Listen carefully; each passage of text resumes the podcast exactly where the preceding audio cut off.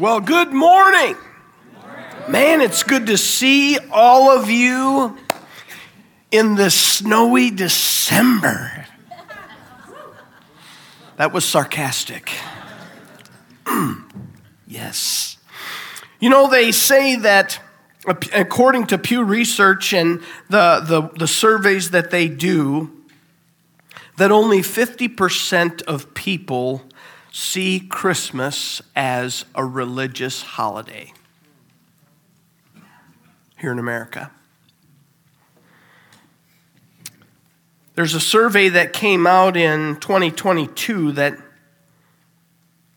three quarters of Americans that were surveyed agree that people have forgotten the real meaning of Christmas. Last week we talked about how Herod missed Christmas.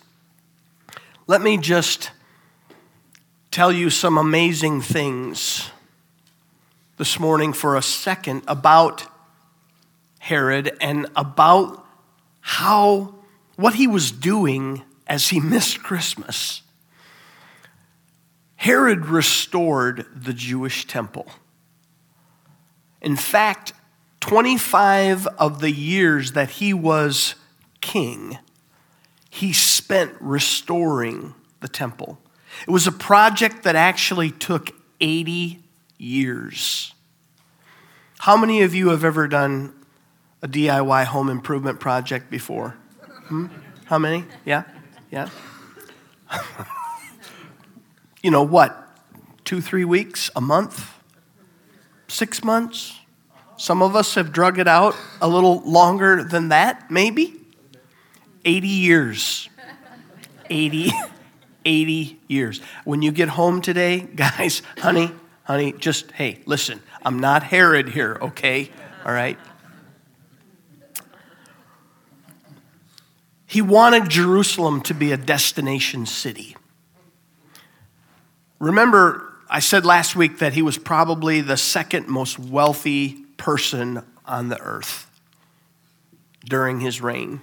And he wanted the place where he ruled to be a place where people wanted to come and visit. And it literally became a, a, a pilgrimage, a religious destiny. He expanded the Temple Mount to ten football fields. That's, that was the size that the temple became under this project. It was the center of Jewish identity and worship. It was the busiest religious place on the face of the earth. And I'm going to I'm going to tell you a couple of things about what was happening there that'll demonstrate that to us. You see, the worship never stopped. The, the sacrifices were continual. They kept happening day after day, hour after hour. In fact, on a regular basis, on a daily basis, there were a thousand priests that were carrying out all of these functions. They would serve in two-week segments, and then they would rotate out to a new batch of priests and Levites that would serve in the temple. They, they literally, they spent all of their time reading the Old Testament, the Torah, memorizing it.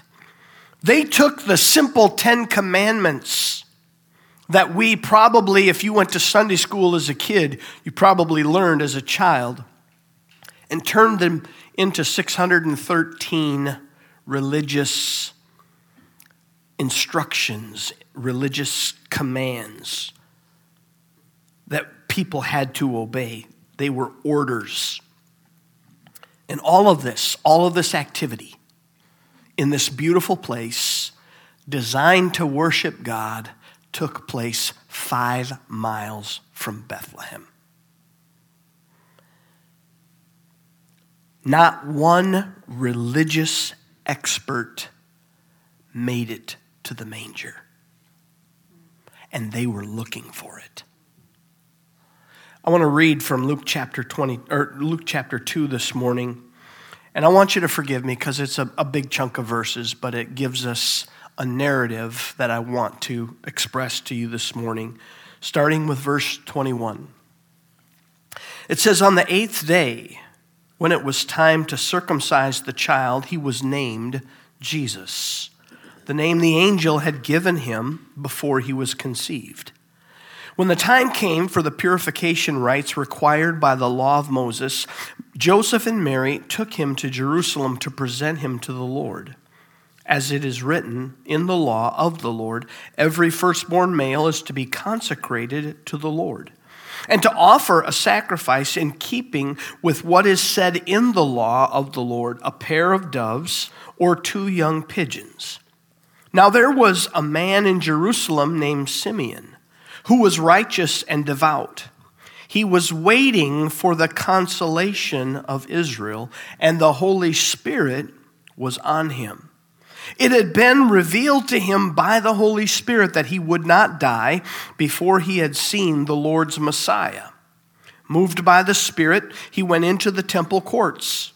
When the parents brought in the child Jesus to do for him what the custom of the law required, Simeon took him in his hands, in his arms, and praised God, saying, Sovereign Lord, as you have promised, you may now dismiss your servant in peace, for my eyes have seen your salvation, which you have prepared in the sight of all nations, a light for revelation to the Gentiles, and the glory of your people Israel. The child's father and mother, excuse me, uh, the child's father and mother marveled at what was said about him. Then Simeon blessed them and said to Mary, his mother, this child is destined to cause the falling and rising of many in Israel, and to be a sign that will be spoken against, so that the thoughts of many hearts will be revealed, and a sword will pierce your own soul too. There was also a prophet Anna, the daughter of Peniel, of the tribe of Asher. She was very old. She had lived with her husband seven years after her marriage, and then was a widow until she was eighty-four. She never left the temple, but worshipped night and day, fasting and praying. Coming up to them at the very moment, she gave thanks to God and spoke about the child to all who were looking forward to the redemption of Jerusalem. When Joseph and Mary had done everything required by the law of the Lord, they returned to Galilee to their own town of Nazareth. And the child grew and became strong. He was filled with wisdom, and the grace of God was on him. These verses begin talking about the time of purification. The time of purification was a period of forty days. A child was not allowed to be presented at the temple, and sacrifices made for them until that forty-day period. What that means in this section of verses is that the creator of the universe, the Messiah, the Christ, was kept from the temple where the worship of Jehovah God took place for forty days by religious rules. Sometimes those religious rules that men make can keep us from the true meaning of Christmas. The Messiah was born just five miles from all of this activity. And Mary and Joseph brought Jesus, the Messiah, the Christ. They literally brought Christmas to the one place that was looking for it twenty-four hours a day, seven days a week. They were looking for the Messiah who was born just five miles away and was brought to the temple by his parents.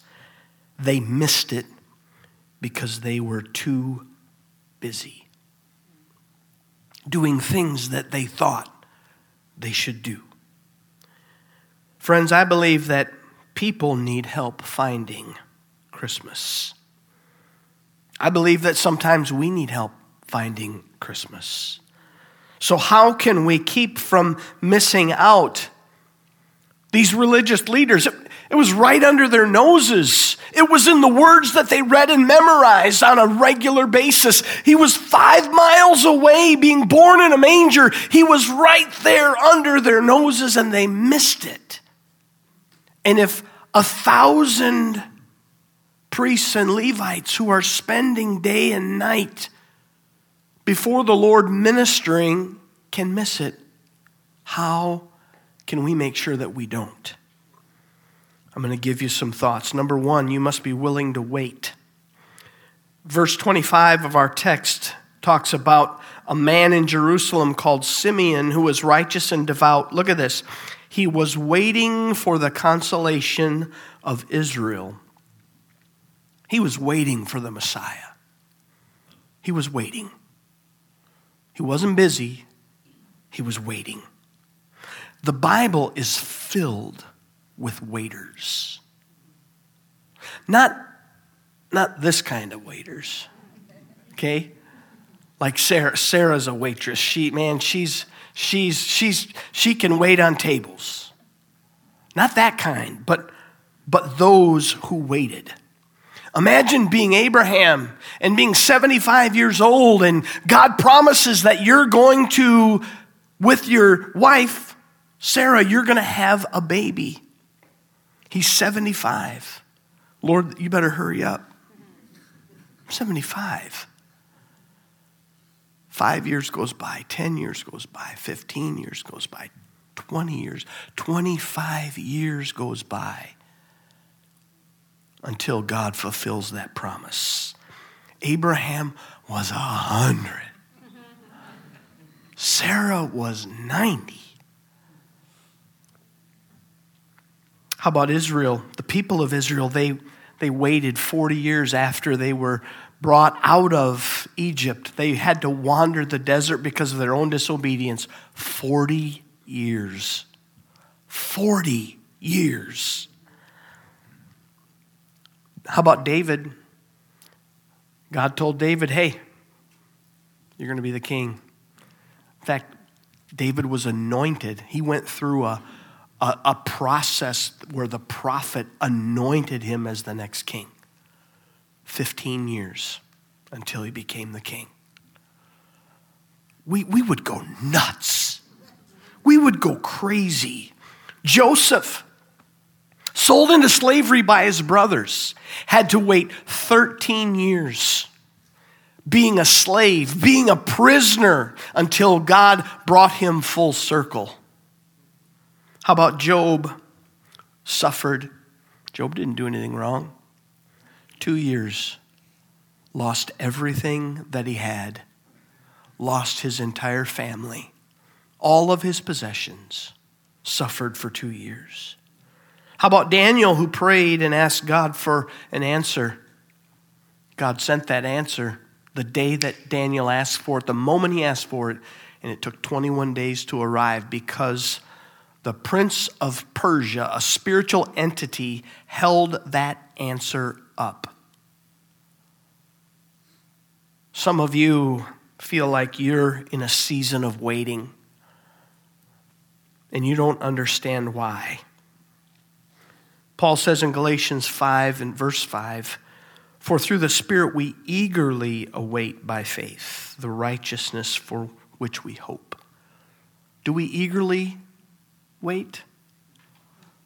If we wrote that, it would say we impatiently wait.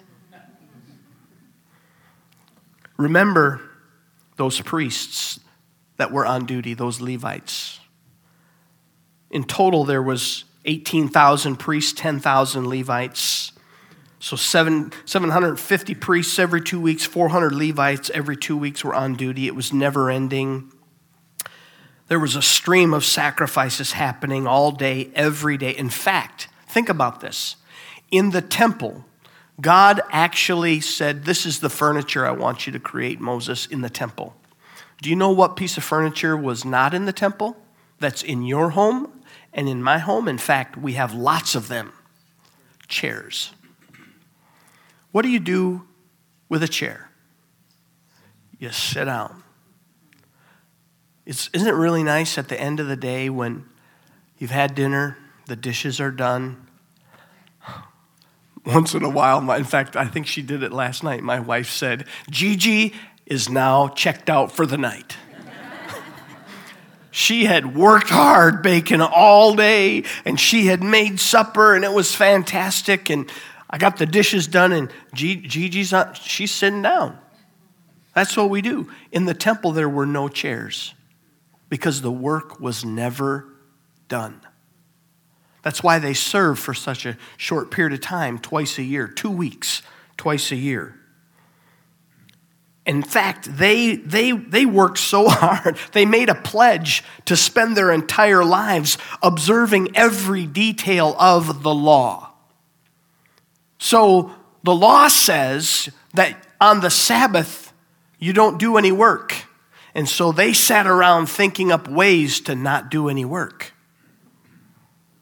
As a mother, you can't pick up your child on the Sabbath. If you have a prosthetic leg, which the technology back then would have been a piece of wood, you can't even lift that up because that would be working. Those are the things that they did with their time. They missed the birth of the Messiah because they were busy. And I wonder if Christians today have followed that priestly example instead of waiting patiently. We read about Elijah in First Kings nineteen, verses twelve and thirteen. It says, after the fire came a gentle whisper. When Elijah heard it, he pulled his cloak over his face and went out and stood at the mouth of the cave. You see, there had been a great wind, there had been an earthquake, there had been fire, and Elijah knew that God's presence wasn't in any of those things. It was in the whisper, that quiet moment. The wind and the earthquake and the fire, they distract us from the true presence of God. Isaiah chapter forty and verse thirty-one says, those who wait on the Lord shall renew their strength. We need to wait on God in order to find Christmas. Secondly, we've got to be willing to trust God to keep his promises. Simeon and Anna waited decades. We don't like to wait minutes, seconds.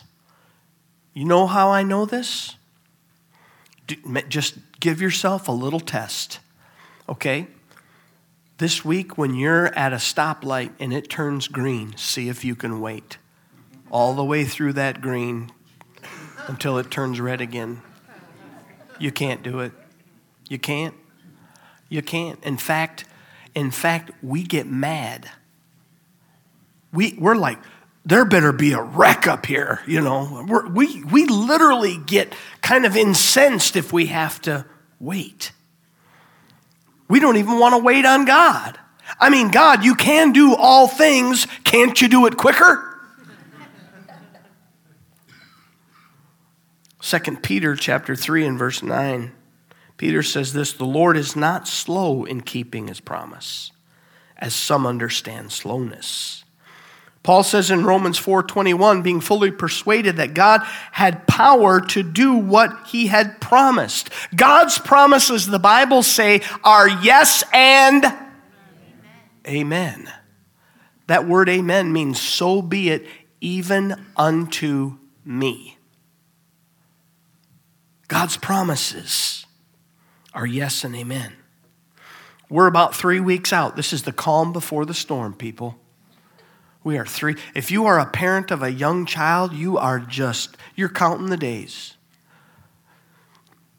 Different than if you're a grandparent of a young child. It's different. I get it. But maybe there's a lot of stress right now in your life. Maybe that stress comes from family. Maybe those family are going to come to town. Maybe you've got to go to their house. Maybe the stress is about money. It could be about grief. Not that you've lost someone this week, but maybe you lost someone six months ago or a year ago or five years ago, and you find yourself at Christmas grieving the loss of that person. Maybe it's a divorce, and maybe not even a recent one. Maybe it's just drama in your life. Maybe it's even something as blessed as a birth, but it's just stressing you out. These things can distract us from Christmas. Paul tells us in Philippians four and verse seven, and the peace of God, which transcends all understanding, will guard your hearts and your minds in Christ Jesus. Maybe you're wondering, what has God done to really prove his faithfulness? Back on July tenth of the year two thousand, two hundred twenty people were tragically killed in an accident that happened in a place called the Promised Land. That place called the Promised Land was in the Philippines. We have a picture that we're going to show you of what it looked like. It's one of the largest dumps in the world. People live there. They work there. They have families there. And they die there, never leaving the Promised Land. That day in July of two thousand, a fifty-foot mound of garbage collapsed, and those two hundred twenty people were killed. Every day, thousands of people scavenge in that dump. Thousands. Finding items to use to build their homes. There are cities in those dumps. And they take things that are thrown away and they build their homes. Their children work by scavenging. They look for food. There are missionaries who work in those dumps. They are called to serve God by taking the gospel to places like that. Say, man, I don't, I don't know if I could do that. You know, we're we're we're getting our houses decorated. You know, we're we're we're we're we're creating the menu for for Christmas Eve and Christmas Day, and we're making cookies. And we think of something like that, and we think, how could we do something like that?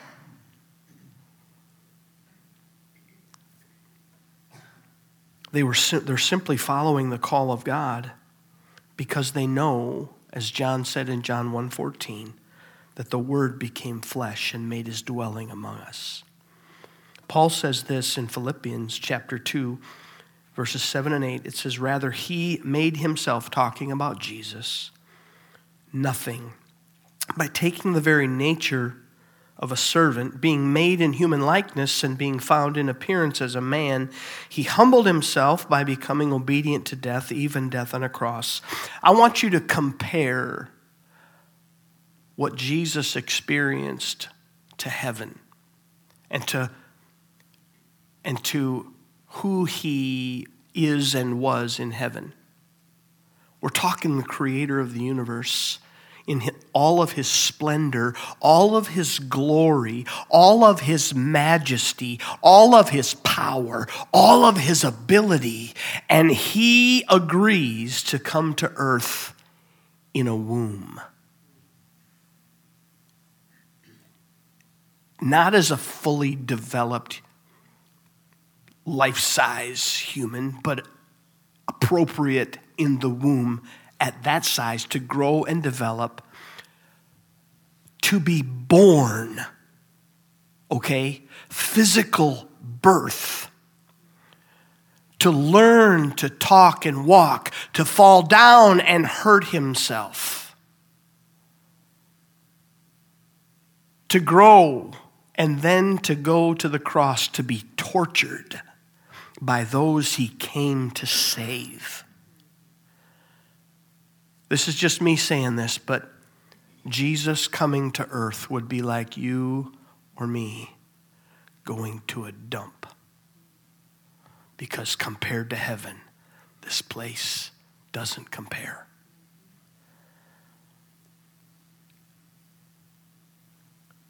We need to also be willing to share the good news. What did Anna do? What, what did the shepherds do? The shepherds we read about in, in Luke two, seventeen and eighteen, it said, when they saw him, meaning Jesus, they spread the word concerning what they had been told about this child, and all who heard it were amazed at what the shepherds said to them. Anna, verse thirty-eight, same chapter, coming up uh, to them at the very moment, she gave thanks to God and spoke about the child to all who were looking forward to the redemption of Jerusalem. You see, those who didn't miss it spoke about it. They told people. They spoke about, you'll never guess what I saw. I saw the Messiah. The Savior of the world is here. Can you imagine Anna spending time in the temple every day speaking to the priests that were there? Hey guys, I saw him today. Those verses you've been memorizing, those verses that you've been reading about, you're talking about and debating about the Messiah. He's here.